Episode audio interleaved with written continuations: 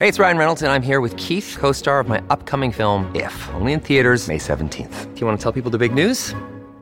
All right, I'll do it. Sign up now and you'll get unlimited for $15 a month in six months of Paramount Plus Essential Plan on us. Mintmobile.com slash switch. Upfront payment of $45 equivalent to $15 per month. Unlimited over 40 gigabytes per month. Face lower speeds. Videos at 480p. Active Mint customers by 531.24 get six months of Paramount Plus Essential Plan. Auto renews after six months. Offer ends May 31st, 2024. Separate Paramount Plus registration required. Terms and conditions apply if rated PG. Look, Bumble knows you're exhausted by dating. All the must not take yourself too seriously and 6 1 since that matters. And what do I even say other than hey? well, that's why they're introducing an all new Bumble with exciting features to make compatibility easier, starting the chat better, and dating safer. They've changed, so you don't have to. Download the new Bumble now. Hello, everybody. This is Marshall Poe. I'm the editor of the New Books Network. NBN listeners like to read books and buy them. So we thought we'd tell you that right now, our friends at Princeton University Press are having a remarkable site wide sale. You can get 50% off books, including ebooks and audiobooks, with the code 50, F I F T Y, at checkout until May 31. You can save some real money on Princeton University Press books. I encourage you to go there and check it out. Welcome to the New Books Network. Hello, everyone, and welcome to the New Books Network. I'm Archit Guha, your host. And today we're joined by Professor Sarah Vaughn. Sarah Vaughn is an assistant professor in the anthropology department at the University of California, Berkeley.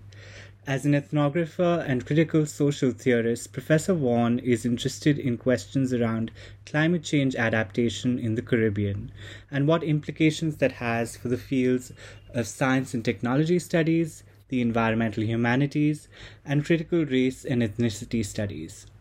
Her PhD dissertation, based on fieldwork in Guyana, led to the publication of her first book, Engineering Vulnerability, which combines a range of thought provoking, methodological, theoretical, and empirical inquiries.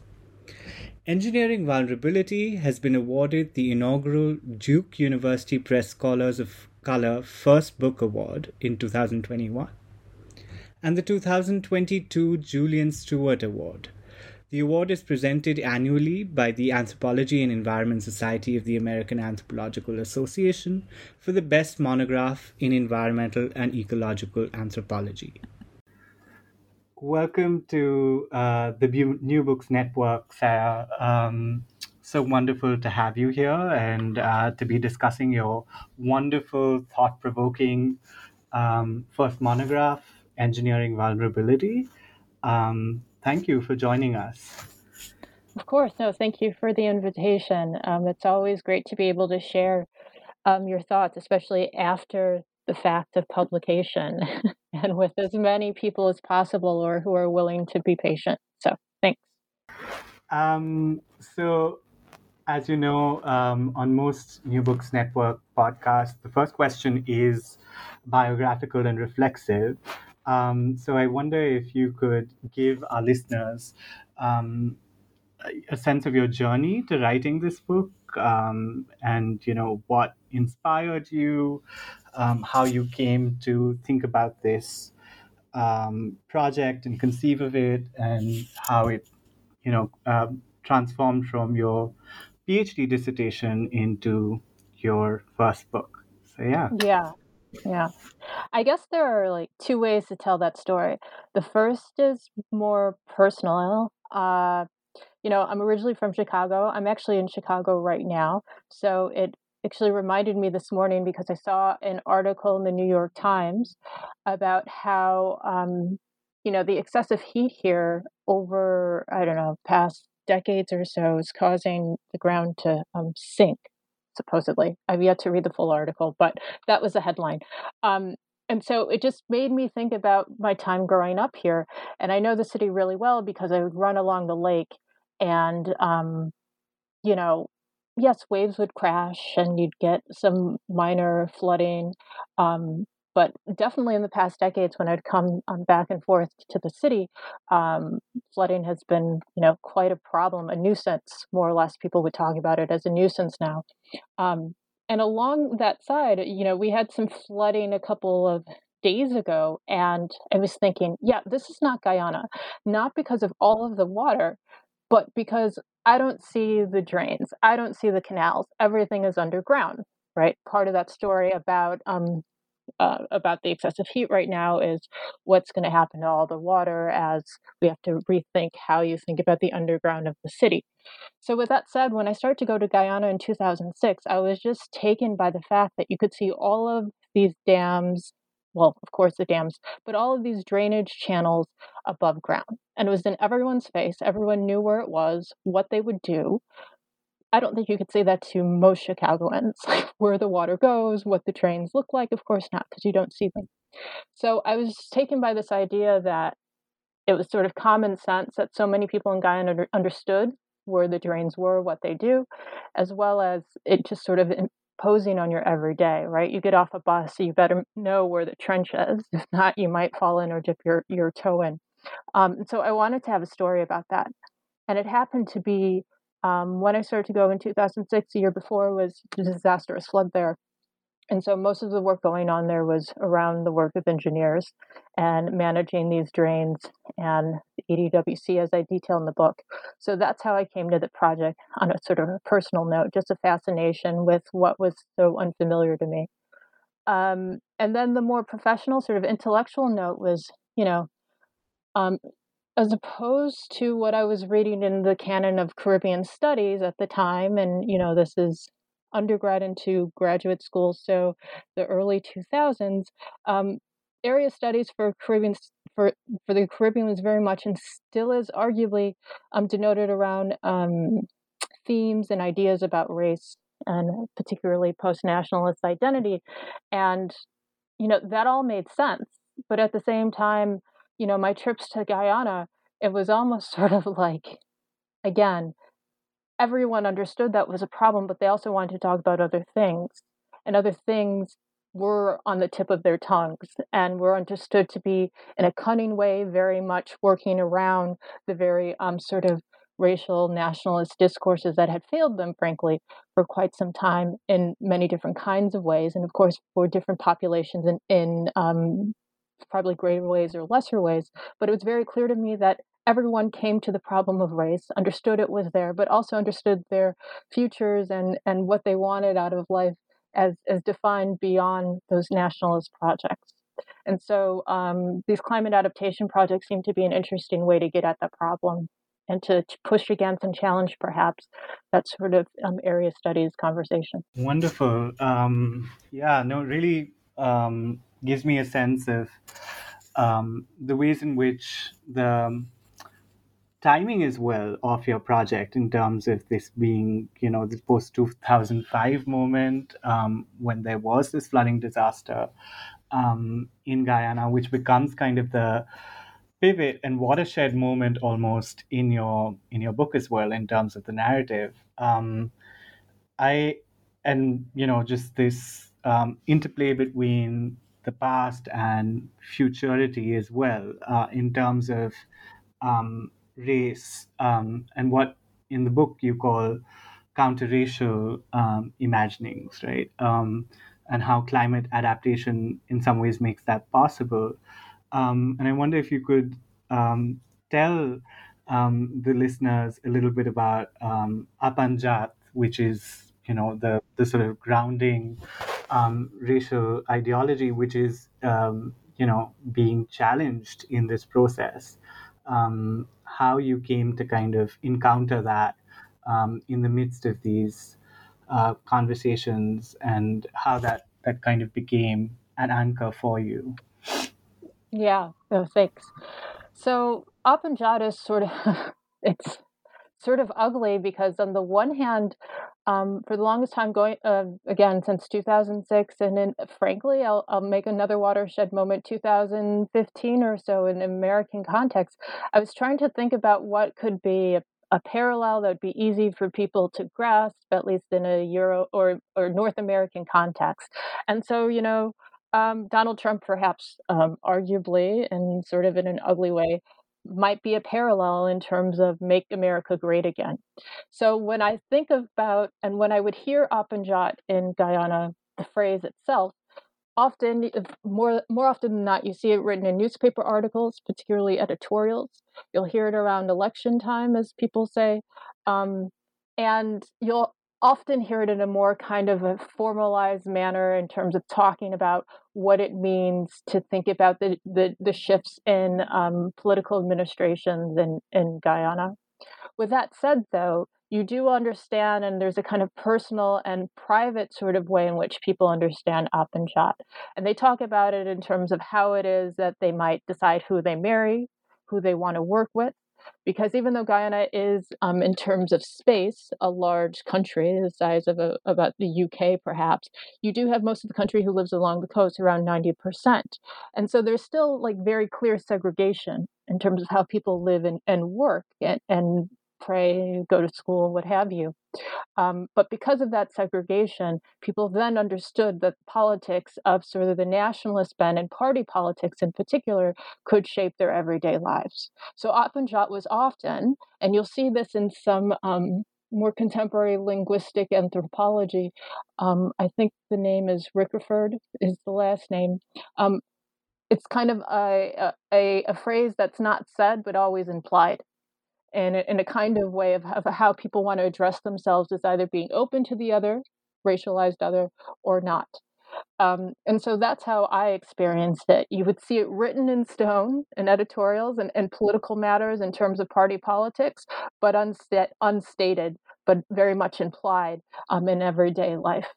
Um, and so I wanted to get to understand that tension, right? Because it's beyond a tension of just racial subjectivities and racial identities as such, but a kind of everyday sort of sentiment that sort of is a kind of burden that people walk around with and understand that is a burden for everyone, right?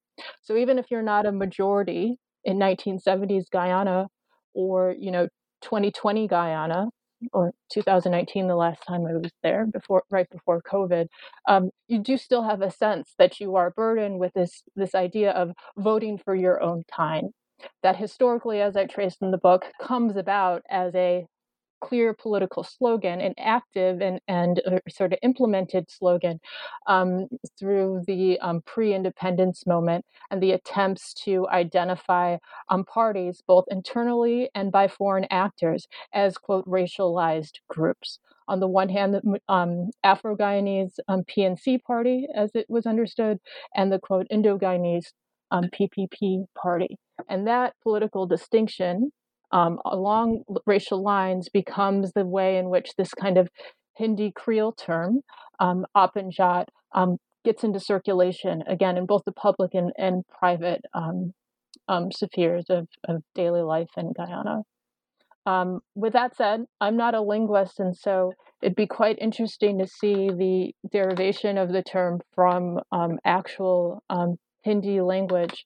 But of, of colleagues who have come across this term with me, who are um, at least acquainted with Hindi, they tell me you would never hear Appen.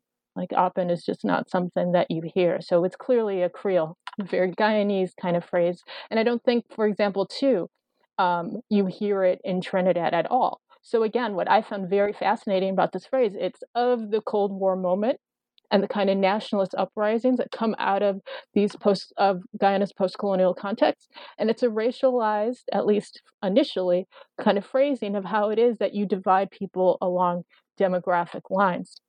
But with that said, um, Jat, we know, is a kind of um, um, phrase for caste. So it's a kind of mobile Apanjat, I think, in its ugliest but creative most creative form possible a kind of mobile way to understand how people are relating to one another through ideas of inclusion and exclusion. Right. Yeah no and as a south asianist i think you know um, that struck me almost immediately.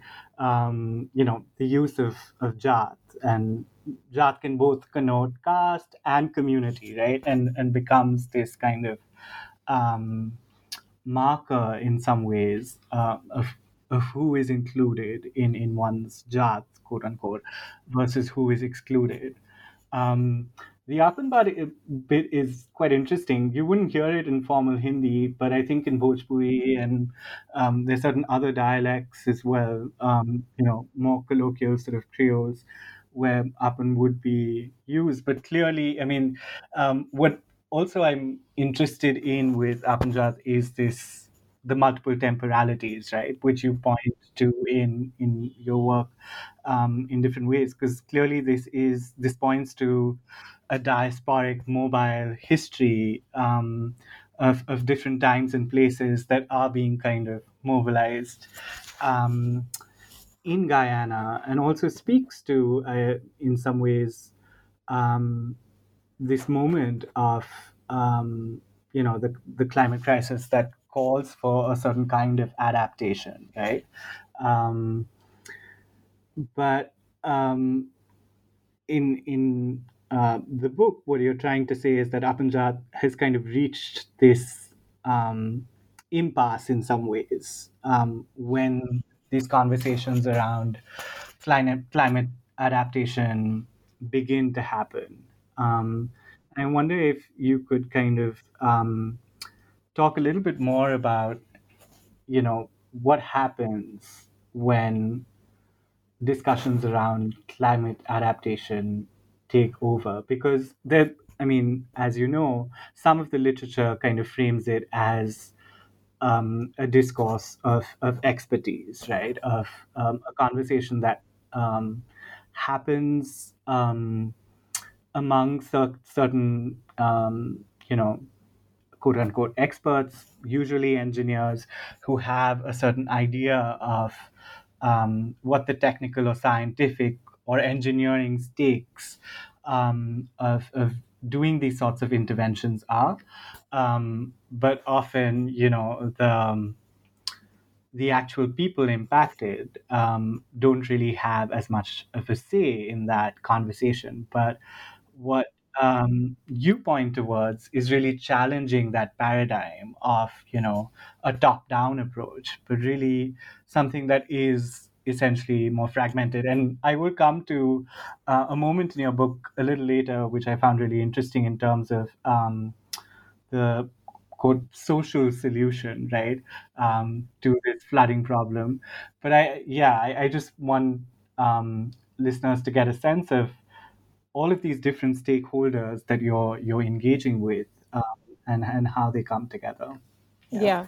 Um, and I, yeah, before I like work into that, there was one other point I want to make about um, Apanjat, and and to your point, it's a diasporic moment and sort of example of of how people think through um, community. I don't think, and I don't think I've come across a scholar who works in Trinidad who has heard, and if they by all means, I'd, I'd, love to hear that um, dialogue um, around Apanjat. So again, like the very specificity by which this um, linguistic claim comes about that then gets mapped on to community is quite fascinating. And I think, of course, one can begin to theorize that around issues of creolization in terms of language, but it also has something to say. I do very much think, and to your point, around how it is that these what what constitutes the political gets understood right? It's the cold war works in guyana it doesn't work as much in trinidad right? Like it's not so much of a problem as it played out. Um, so again um, this is why the book itself works through this problem of like political sentiment and and and, discourse as opposed to claims about simply identity or or, or, racial subjectivity. Um, so, what does to your to your question? What does climate adaptation um, look like, and why is it not expert versus non-expert, top down? I mean, I think that's what's so interesting about the Guyana case, and makes it so palpable as to why you know critical social sciences and and um, those humanities that are also interested in, in projects around thinking of climate change need to address this problem of how it is that these um, ties to political community get undone and remade because of a crisis that everyone understands are affected by, obviously in different kinds of ways. And so in Guyana's context, this racial problem becomes very apparent, not only to those who feel as if they're the quote ordinary people marginalized, but also the experts themselves because you have this um, infrastructure system that, unlike in much of the North American context, was developed by slaves, right? Was part of the project of, of the labor of indentured um, workers as well. And because you then have these people who then now make claim to have power, right? Unlike in much of some parts of North American context, those who were once marginalized now in power now are those who are managing and caring for these systems. You all of a sudden have this problem where how do you understand sort of the um, um, inheritance of these projects and these very structures that were once seen to subjugate people, but now are frankly national monuments and monuments that do work and do do things and that people are not willing to give up. I yet to hear anyone in Guyana say, blow up the seawall, right? Blow up the dam. No one ever said, tear these things apart. They said, do something with these things that are already here. And so, it, to me, um, the most sort of visceral, visceral way to get after that kind of complicated and entangled relationship between experts and non-experts was to unpack these taken for granted quote care, um, categories of mar- marginalization, which I think is more um, um, marked in terms of, say, um, these identity categories of race or gender or class. And so those sort of old bread and butter identities that we assumed were always with marked for the marginalized are actually not only for the marginalized or the non-experts um, in the context of climate adaptation, but also for the experts. And so the fact that we need a kind of intellectual project that um, plays with those with those understandings of how it is that even the quote privileged or or the elite are implicated in becoming vulnerable themselves, I think um, is what's fascinating and and makes thinking about climate change um, really interesting. Um, and again, that makes us then, I would say, in a gener- generous way, help us retool as scholars are taken for granted categories of subjectivity, power, um, agency, um, etc. Yeah. Um, and you also, um, you know, in the book talk about, you know, in, in relation to Guyana's political history, this the um, the kind of splitting of the individual versus the community. You know, the the individuated um, politics um, uh, that is kind of at a breaking point, which opens up this discussion around um, what it means to, in some ways, reform and, and challenge the status quo, right? Um, so yeah, I, I wonder if you could also speak to a little bit about how that's happening at these different levels because you have clearly you know the engineers also kind of searching for this beyond their um, their kind of technical knowledge base.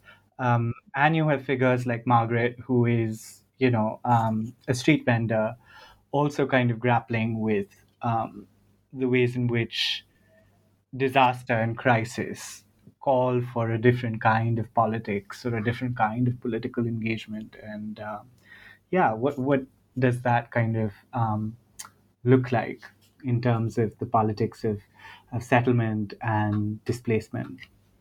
Yeah. I mean obviously the individual and community in when thinking about climate change and vulnerability is not a zero sum game right so if you take care of of margaret you're going to take care of all black people in guyana no um, if you take care of um, you know the the head boss on on the edwc project who you know um, is it Hindu Indo Guyanese? You're going to take care of all Hindu Guyanese? Clearly not, right? You still have the um, um, farmers in in in in Hope Dutch Fort who feel marginalized by the canal. Um, I feel as if um, this is where I found it really important throughout the book to conceptually think about, you know, what are the analytics of measurement, right? And how do they get prescribed to different kinds of bodies um, and forces and processes? Um, and so, I guess um, in terms of analytical framing, this is why I think uh, thinking through intra-action through Karen Barad's work on measuring apparatuses are so important because it gets after how it is that people literally slice and dice things in order to understand them as parts versus wholes. Um, and unless you understand or want to take seriously ethnographically how that slicing and dicing happens, you can't have this idea of a quote organic system, right? You can't have this idea of like a society. You have to understand exactly how it is that those individuals become wholes and those wholes become parts.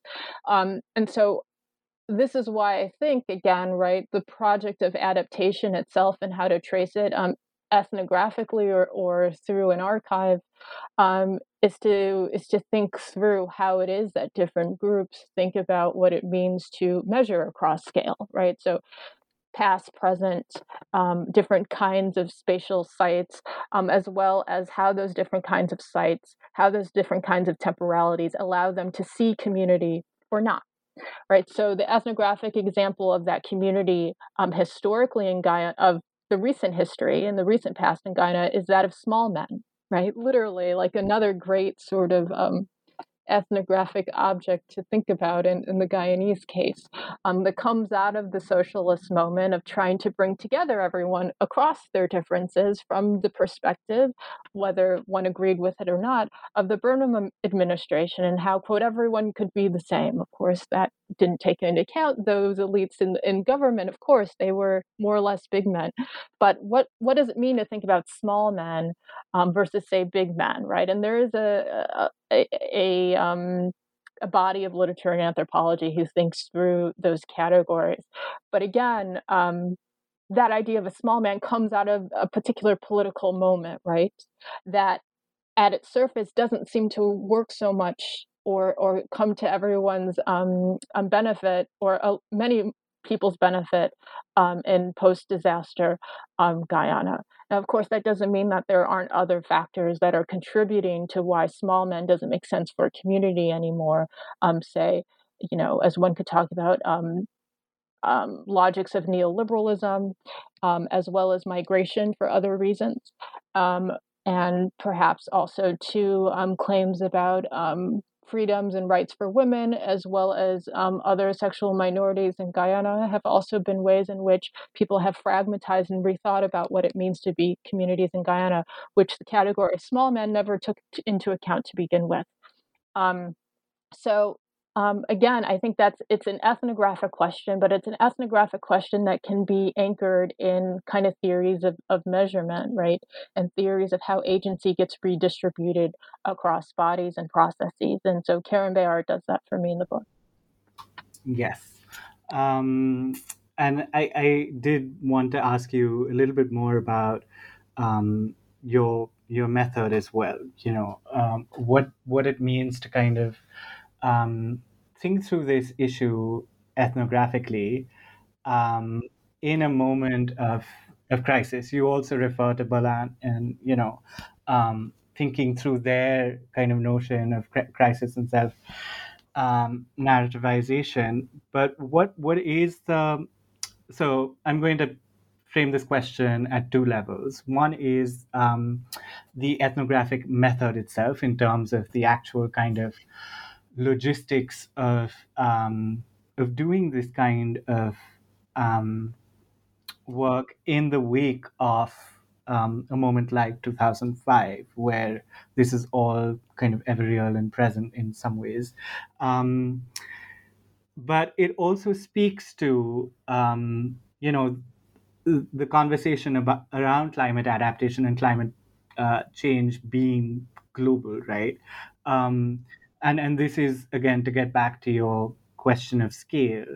Um, how do we think about Guyana's place uh, within this larger kind of uh, planetary um, discourse around um, climate change, climate adaptation?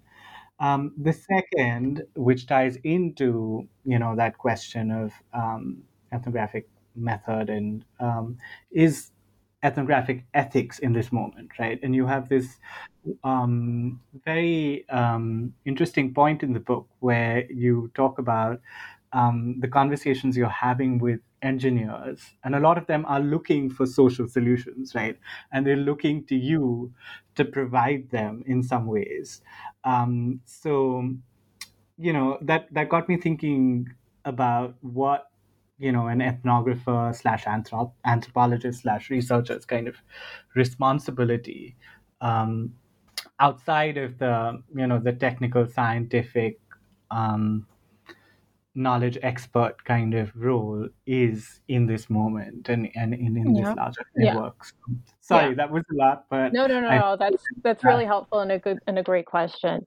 No, I think it, and this last point, uh, like my responsibility, I I realized very quickly that there was no way I was going to write a project that was personally interesting for me or told the story about what was happening in Guyana if I didn't quote tell both sides and both sides meaning in the very kind of like um, antiquated sort of like that like we were saying experts over here non-experts over there.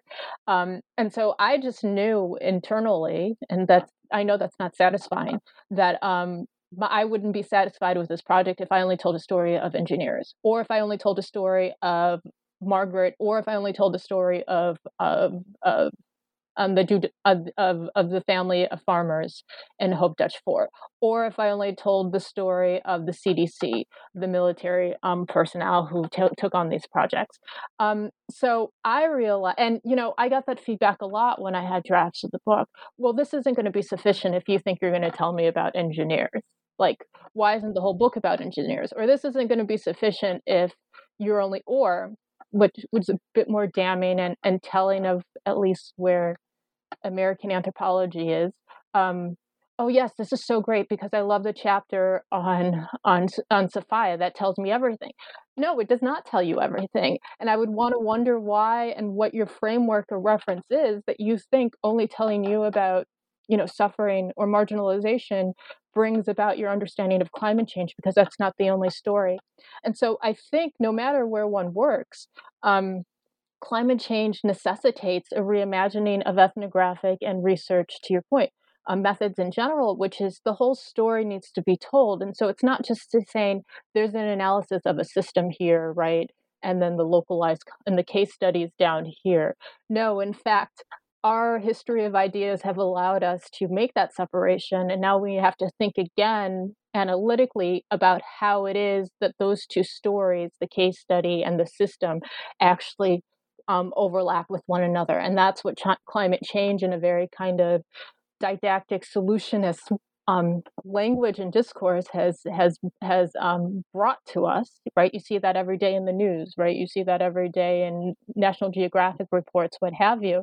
But I think then too that means you know scholars need to begin to reflect on what are the methods what are the analytical um, frameworks that we can begin to use that bring them together as well, this is actually what's happening. It's not a quote political or ethical choice simply to say, I study the engineers or I study those who are in former squatter towns. No, the, the response is they have always been connected. And how do we tell that story? Um, now that's not easy. Um, and so to the point about the first half of your question i was actually thinking about this the other day like so guyana like oh we all know it's a small place. Most people don't know where it is on a map um, just because why you know why would they unless they had personal reason to? Because in american media or in history you'd never really hear about guyana. Um, and so i was thinking you know and this is kind of um, maybe old school of me, but just as much as we talked about multiple modernities or multiple localities, there are also multiple planetary or planet or planetary perspectives, right? So whatever site you might be in gives you a particular planetary perspective on what it means to live through climate change. And so I think that also means that we have to take seriously that when we talk about climate change, again, to your point, it's not this kind of like top down sort of approach of, well, we have to explain what carbon emissions are, and then we explain what the local risk is, and then we explain what the vulnerability is. No, that's that might not even be the way that your informants come about understanding climate change. So there's also the ethnographic and sort of um, intellectual responsibility to take seriously about how your informants come to thinking about climate change, right? And getting out of this kind of perhaps, maybe you can say, North American ideological framework that climate denial means you don't understand the science of climate change or you don't care about the science of climate change. When in fact, no, people might take up the language of climate change in very different ways and see it happening but they might not always um, understand it as reduced to carbon emissions. You know, no, most people in Guyana, unless they were um, state workers, bureaucrats, or consultants coming in, talked about carbon emissions. There wasn't really a need to, right? But they understood flooding was happening. They understood the intensity in flooding in different kinds of ways. And yes, it happened to be in Guyana's context. You had a state who was, quote, climate conscious. But that's a very particular moment that I work through ethnographically. But you might live in Florida and you might not have as many state bureaucrats who are, quote, climate conscious. But you sure as heck will have people on the ground who understand what you know Hurricane Ian is compared to um, Andrew um, 30 years ago. So I think there's a kind of nuanced way in which, um, or the responsibility is to be a bit more nuanced in how we approach our informants on the ground about how they think about climate change in multiple ways, as well as how we frame the planetary as multiple, not just a singular. Right. Yeah. No, and I, I think that, you know, to your point about um, the ways in which the, um, this can never be a conversation just about um, engineers or just about, um, you know, landholders or just about, you know, um, it has to kind of think about um, the stakeholder as well in some ways as of of climate change and, and therefore adaptation consequently um, as somewhat more um, kind of diffuse, right? Um, that it isn't necessarily, and as, as we've already discussed, um, one or the other party that is um, affected more or benefiting more than the other, that it is kind of but I, I want to kind of go back to um, your you know your entry into Guyana in the post 2005 moment. Um, you said you went first um, in 2006. How does 2005 itself, you know, the flooding disaster then, um, become an archive of sorts um, of this kind of kind, you know, knowledge around um, disaster and and this interplay between the past and the future right because I, I think you you open with this and it is really quite powerful but i but i also um, want to kind of think with you a little bit about um, what this um, what this moment does for you yeah that's a difficult question because i was personally hesitant about wanting to start with a disaster, and it, it go and it went back to the you know, God, no one knows where Guyana is, no one cares about Guyana. You know, my in, in, my intellectual insecurities, right? About how do you make this project beyond the case study of a place that no one cares about, no one knows about, and eh, damn me if I start with a disaster, right? And so I had to work through that myself, still am, but with that said, it helped me, and, and I guess I'll talk about this in terms of research method having the disaster gave me a, a, a beginning point to to ask, okay, wait, so what came before this? Literally what came before this? And how am i going to find this in the archive? Because i can't sit in the archive all day and say if i'm lucky and they even want to give it to me give me all of your boxes on drainage. Like that's absurd. And by the way most of those boxes would have not been under the category drainage. It would have been under the category of agriculture or land tenure neither one of those topics w- was what I was centrally interested in. So the disaster itself made me think, okay, when else, as I'm reading through this archive, am I going to find something about um, really bad flooding? And so 2005 then gave me a marker to say, okay, I can follow uh, when people were talking about really bad flooding. And then that allowed me to say, okay, me figure that out this archive of these flood events that aren't really captured. Um, even for local historians or um, professional historians particularly walter rodney um, far and few between in the guyana context but you know flooding is so taken for granted. It's just there because it happens all the time. Everyone knows it's going to happen. So then how do you find sort of the pin needle in that stack of hay that actually makes sense to plot this very particular story of the changes that had that eventually occurred with the EDWC. And so the 2005 disaster um, allowed me to do that to see how the engineer how engineers in the present were thinking about flooding and how that idea of flooding then um, perhaps as I would find out, was different um, in the past. And so it was the sort of key language or the or the key concepts that the engineers are talking about in the present as a result of the 2005 disaster that then became some became things that I literally looked for in the archive, um, as opposed to some general category of flooding. Um, in terms of like what the 2005 disaster does for thinking about um, histories, well, for sure, I couldn't think about disasters as events anymore. It made me think about um, them as parts of structures, different kinds of structures, whether they be political, social, or the literal material um, makeups of these dams.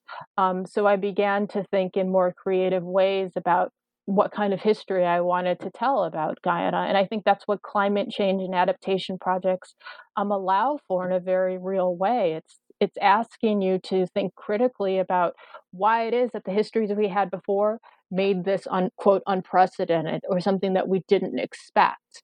Um, and so the adaptation projects then make you rethink about the evidence that you're using in order to tell the stories of a place. Um, and so like that's very much something i learned from engineers about their everyday practice and like oh wait this is actually really helpful for me as a um, anthropologist also interested in how these people are drawing on archives. It's very much about how they're piecing and pulling together evidence in the present in order to tell you what happened. And that evidence is really shaping how it is that you can tell stories about the past as well.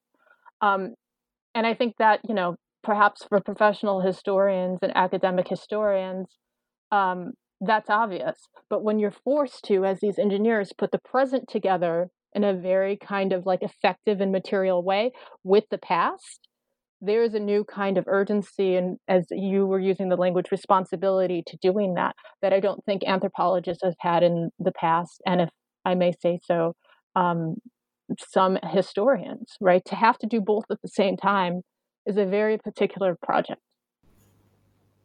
right um, and yeah, I mean, in terms of the these connections, right? And and I think you do in in the book as well talk about the ways that um, engineers situated knowledge as well takes on these kinds of um, historical, social, political kind of um, realities. Um, I I want to also kind of think a little bit about um, these connections, right? You have 2005, of course, but you also have 1934. Um, you have so um, what what is this this kind of um, disasters process kind of paradigm uh, in some ways, as opposed to discrete events, um, do for for us both as kind of um, looking at this social scientifically in, in, in terms of our own research, but also in terms of the ways um, it plays out um, on the ground. Um, and, and you also have the EWC and Pegasse kind of um, question, right? Um, the materiality of it all and, and how um, uh, these, these claims to using um, certain kinds of, of techniques, of certain kinds of materials also um, build on longer histories, right? That are both local to Guyana, but also um, go beyond, right? We, we have, you talk, talking about 20th century damming history and, um, you know, how that plays into um, some of the considerations um, that engineers are making. Um, so yeah, if, if you could kind of just speak broadly about um, this this more capacious um, broad conception of disaster as as something that is generative in some ways, um, uh, but is also not discrete, right? That um, the its generativeness also comes out of this this process um, oriented approach to thinking about it. Yeah. I mean, I in a kind of like superficial like way that just came to mind the phrasing it's like even when a disaster happens like everything doesn't fall apart right like again right there, there's still kind of it, it, forensics not the right word but there's still this kind of evidence there these things that that are functioning now in different ways it doesn't necessarily mean they failed or have completely um, broken and fallen apart, but now they're going to do something different. And because they're going to do something different, that means you have a different, um, you now have a different lens on what happened in the past. Um, and because of that different lens, you can now start creating new narratives about what that future, what a, a, a possible or different kind of future can be. And I think that is the work of adaptation. Like fundamentally, in any context, is is you're asking what has actually changed and why and what are the different kinds of tools and different um, objects or artifacts we, we can use in order to now think anew. Um, and so disasters are just one of many different kinds of events that can lead to adaptation. So um, as we see now in the US, post-COVID, now that there's funding, everyone's now in on adaptation, right? Which is a point I want to get back to. But we don't need a disaster to tell us to do adaptation. It happens to be that in global south context, arguably since the early 2000s because of the funding structures for post disaster assistance, which is usually or was usually humanitarian. You were in a space where it became easy to kind of experiment or have a lab, if you will, through the UN and other um, related funding agencies to say, oh, look, what's adapta- climate adaptation going to look like? Because we're collecting this, ev- uh, this data on climate change. We're also not necessarily sure if all these um, events can be related to climate change, but you know, we have a hunch, we have a suspicion. So we now have this new policy framework called climate adaptation. We have different kinds of experts on the ground, and we're going to try to piece together this puzzle and understand why the past is not the same as what as as what we want the future to be. Um, and so, disaster, uh, the bigger picture, and perhaps the point is maybe in 10 or 15 years, we understand um, climate adaptation is just not about responding to a disastrous event. Disaster is one of many events that can lead to adaptation, which is a new kind of way to structure um, society and ideas of community um, and engineering and and whatever whatever else, technology, economy, etc. So yeah, disaster is, is is one of many events. And why is it that in some contexts we privilege disaster over others to think through climate change and adaptation. We might get a lot of ugly and not so nice responses as to why that's the case, um, but I think that's what the reality of things are. And so, um, you know, Guyana now is in a different. Sorry, uh, just one last point. Guyana is now in a different kind of political context where they have oil, and so, you know, with sea defense constructions, for example, um, and adaptation projects, coming through from all new and different kinds of pipelines, right? It's not just in the specter of of of, of the 2005 disaster. So. Right. Yeah. No, and I think you know the the specter of, of capital in, in all of this, and and you know more global flows of um, of information, knowledge, and and kind of the the overarching umbrella of, of uh, climate adaptation does play a role and you know even in the book when you talk about the red cross um, but you also kind of gesture towards how um, in a global south context um, it can often kind of be easy to draw a link between developmentalism right um, as, as project and policy and climate adaptation but um, what you're saying is that they're two distinct kind of projects, at least in the Guyanese case.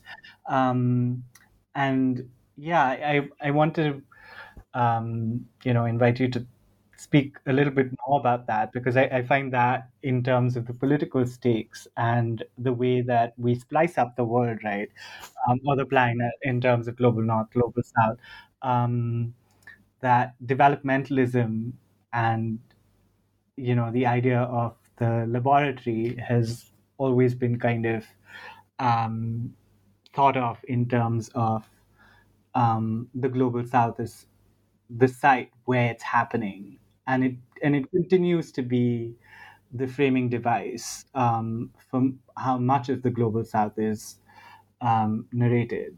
But how do we um, yeah how do we disent- disentangle um, the yeah. two? yeah. Well so I, I mean in a very kind of ethnographic way like if development is about following um, what economic models are telling you as the output climate adaptation does not necessarily do that now, you can have climate adaptation projects that might be linked to development projects, but on the ground, climate adaptation is using all different kinds of models that are not necessarily economic models in order to tell you or, or suggest or offer you a pathway by which to um, figure out your project and its end goals.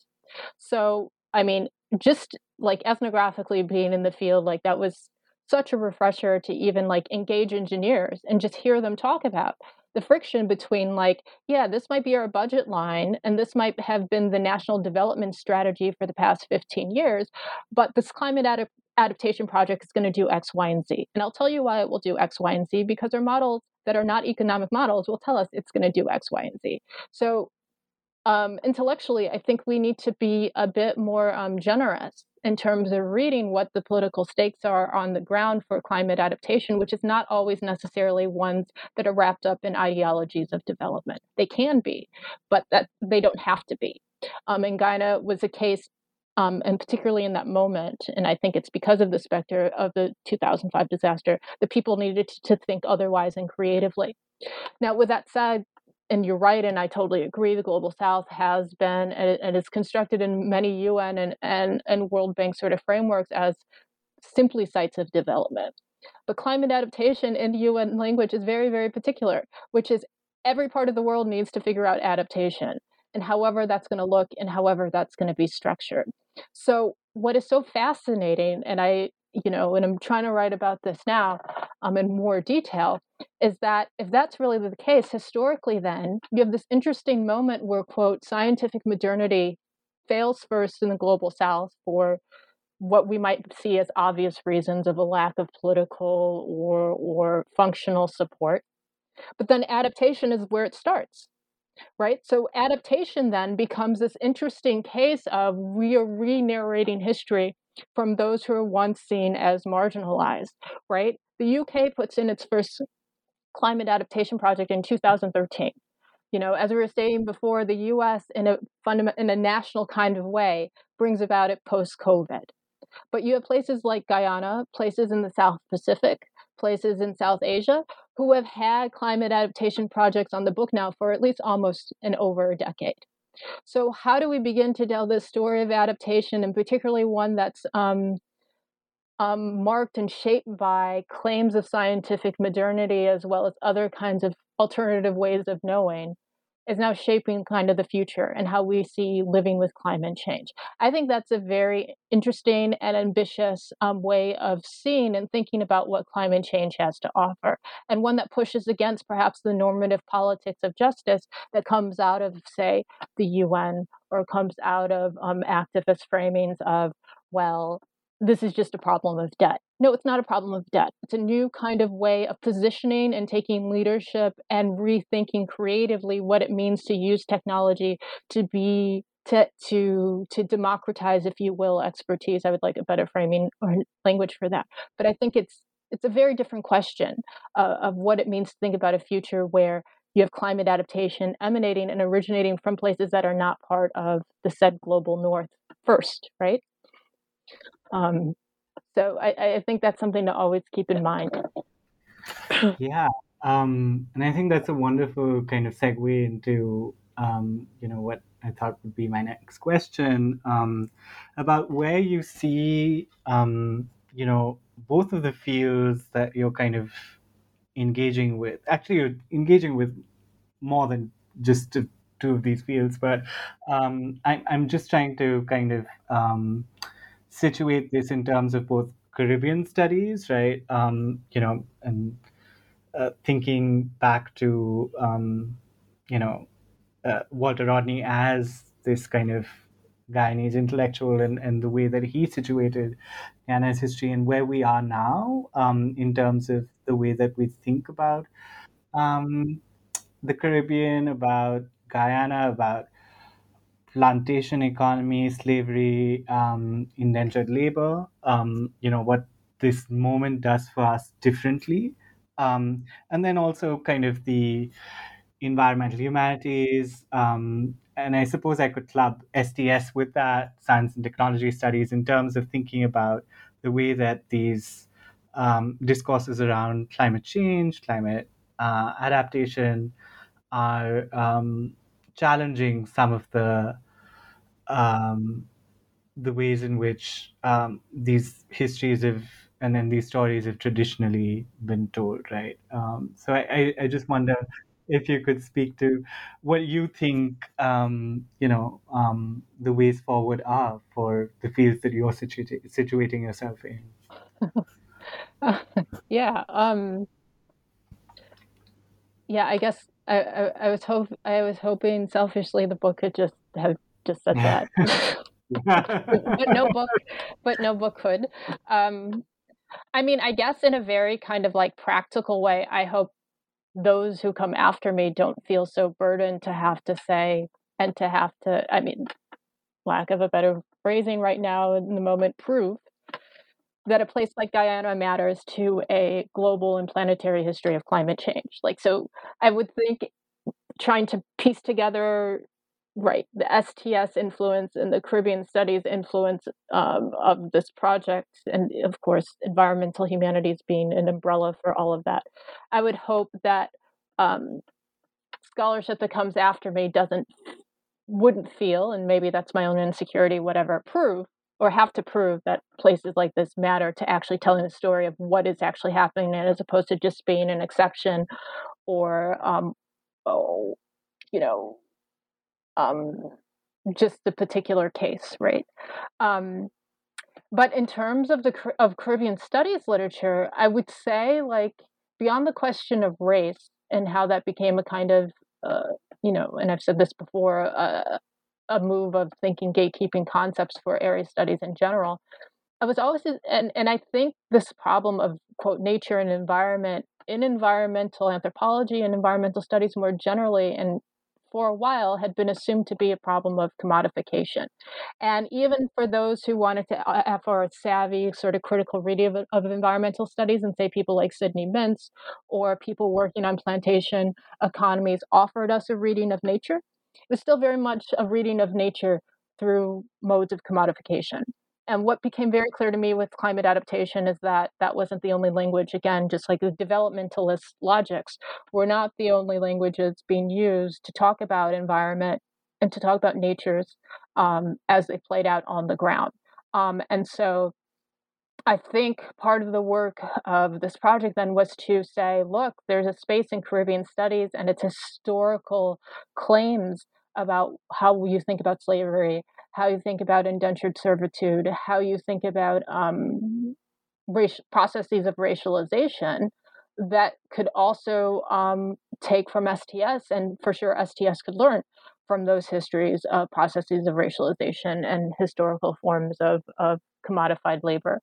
So it was this sort of attempt to put into dialogue um, this way of rethinking environment and nature through Caribbean studies and using Caribbean studies to rethink processes of, of, of sociality and, and racialization that I felt um, STS needed, right? It wasn't just sort of marking questions of science and technology through expert or non expert or gender, frankly. It was also how these categories right intersect with one another um, and and taking that seriously um, and you know of course caribbean studies being as we all know um, in anthropology a way to rethink claims of indigeneity in place um, climate change in its own way in a general um, sort of um, way of thinking about it disrupts ideas of place and and natality and yes in very particular ways and so if you already have the ongoing conversation in Caribbean studies about, you know, what it means to think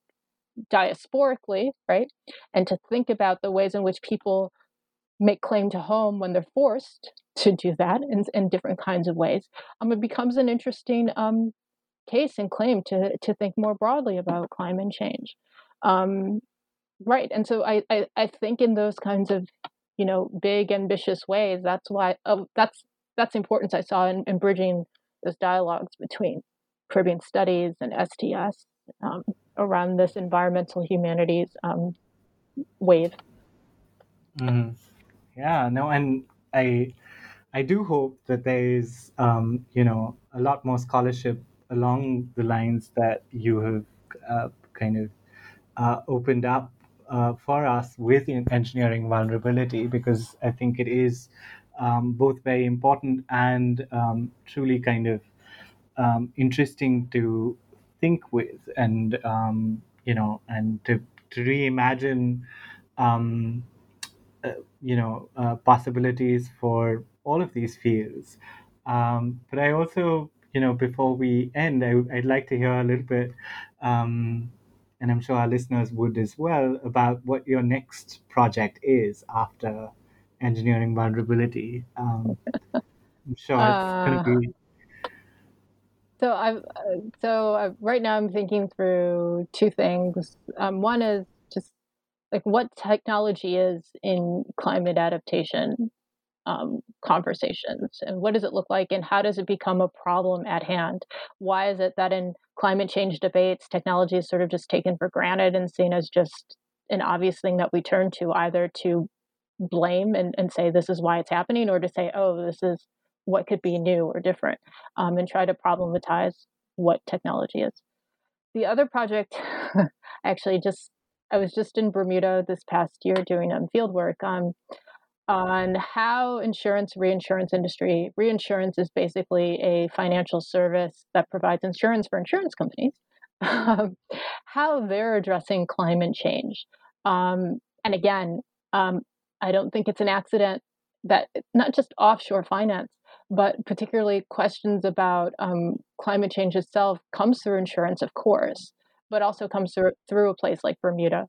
So, um, you know, that's like very, very fresh in my mind. But so it, it's trying to work through these. I, I see envision like these three critical steps in thinking about climate change, critical climate change studies and scholarship. One being this kind of like on the ground sort of understanding of how political identities have shifted. The other is this critical take on like how technology itself becomes implemented in, in this project of in debates about climate change. And the other then is, you know, economy. So a kind of like critical reading of like what what climate studies can be and, and can think through thematically is how I've been thinking about these projects. Wow, that sounds all of those sound really exciting, particularly thinking about um, you know the, the ways in which technology and, and finance and insurance in some ways intersect, right? Um, and um, in, in the conversations around climate change and the way that they play out. So thank you so much, Sarah. This was such a wonderful conversation.